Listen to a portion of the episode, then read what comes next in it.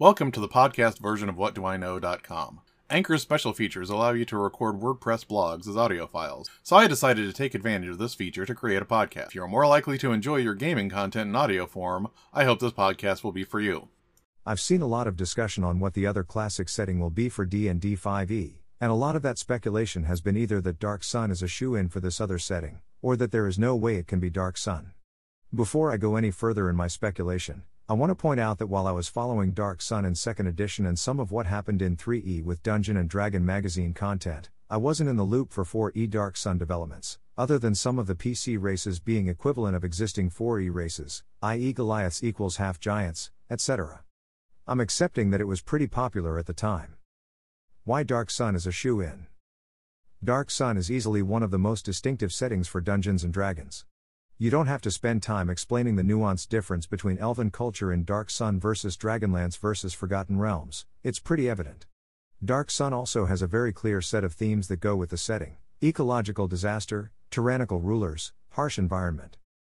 Artwork isn't always the best way to express the differences in settings, but you only need to look at Dark Sun artwork, either the original Brom images or the newer 4e pieces, to see that the setting doesn't look like other D&D settings. While it has a passing resemblance to a swords and sandals motif, there is also ubiquitous alien imagery as well. Dark Sun also has the advantage of having D&D 4e support, meaning that people that adopted D&D during the 4e era have a touchstone for the setting. Unlike a lot of D&D settings that Haven only had vague references since the AD&D 2e era, Dark Sun is only a little over a decade out of print. Surely all of this means that Dark Sun is a shoe in to be the other famous setting revived, right? Why Dark Sun is a non-starter. There are two big magically mutated pachyderms in the room when it comes to Dark Sun.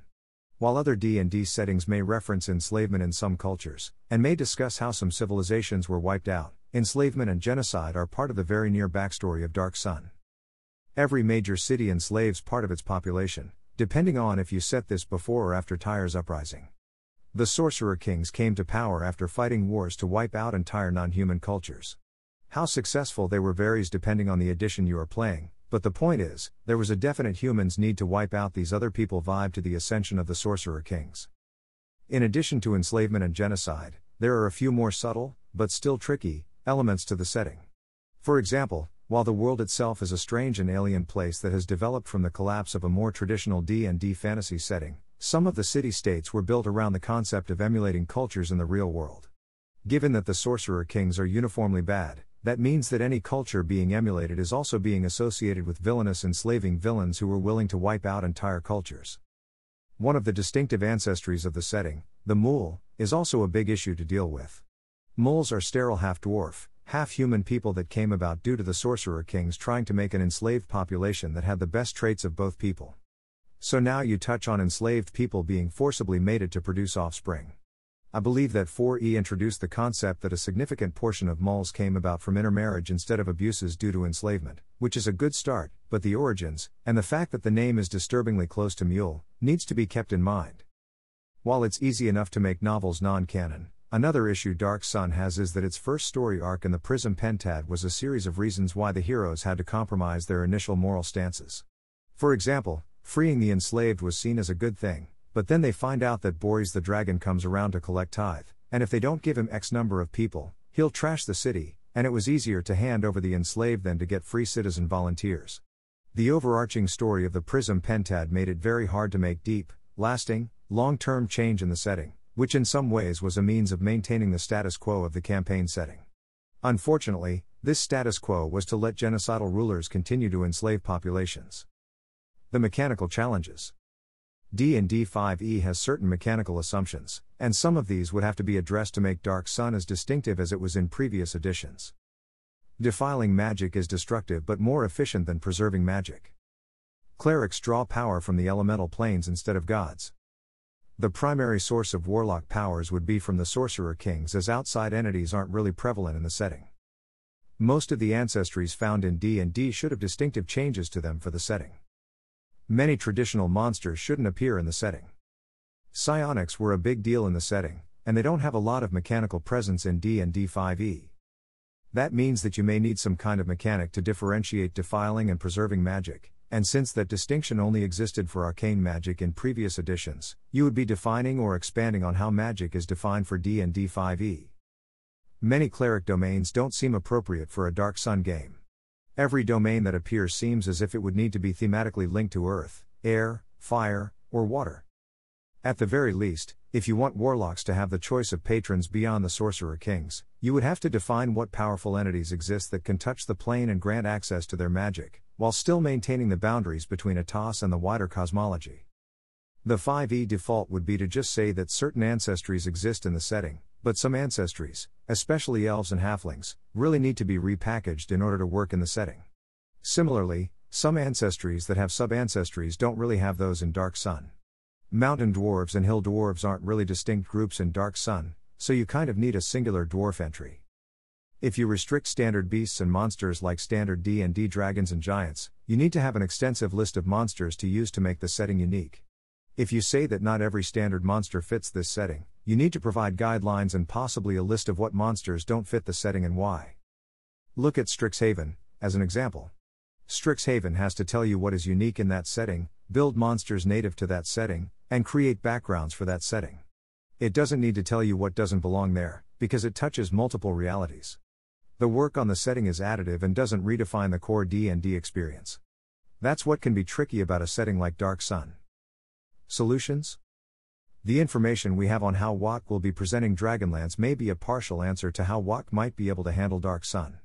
The Dragonlance adventure seems to be presenting an experience in the setting, rather than a sourcebook meant for ongoing play, not that it will be unsuited for that, it's just not the focus. The experience is to let the players have a role in the War of the Lance, which has been identified as a core experience of the setting. If you consider the overthrow of Kalak as a core experience of Dark Sun, you could present an adventure where you liberate Tyr. In this case, you can switch the focus from the whole world runs on enslavement, to you are liberating the city, without the pushback in the meta story keeping the other sorcerer kings in place.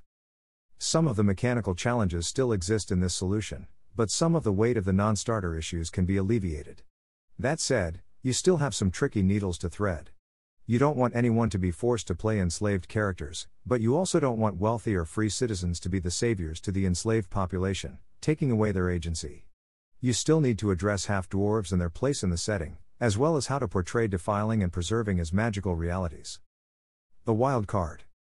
What if they don't want to present Dark Sun as an experience, versus as a long term setting treatment? That might take some work, but I think you have to mess with some core assumptions, while still paying heed to the history of the setting.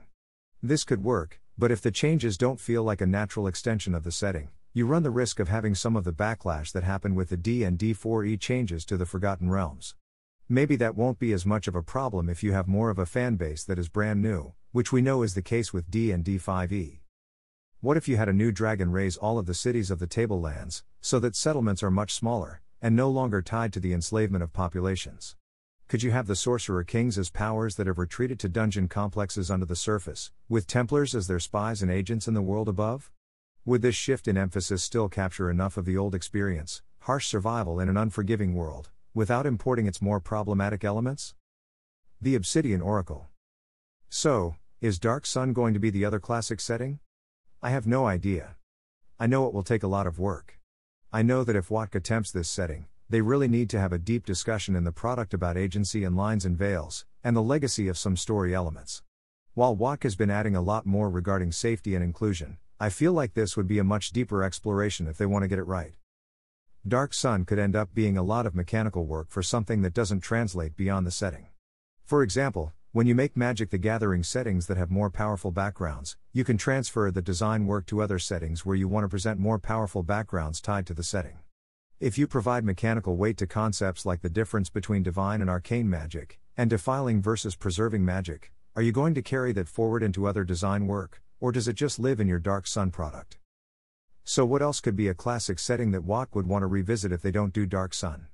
It really depends on if they are looking to capture a key experience like the Dragonlance book seems to be aiming for, or if they want a broader campaign setting book, like Van Richten's Guide to Ravenloft or Eberron, Rising from the Last War. If it's more of an adventure to deliver an experience from the setting, it could be a lot of things, if you can isolate the key story from that setting. If it's a more setting focused product over an adventure focused product, I think that narrows the field down to things like Planescape, which still have a lot of elements tied to the core D&D experience and are generally just additive, not restrictive, with their presentation of a setting. Thank you for listening. If you want to see more of my work, you can find me at gnomestew.com with other fine gnome contributors, at my blog located at whatdoiknowjr.com, and at whatdoiknowjr on Twitter.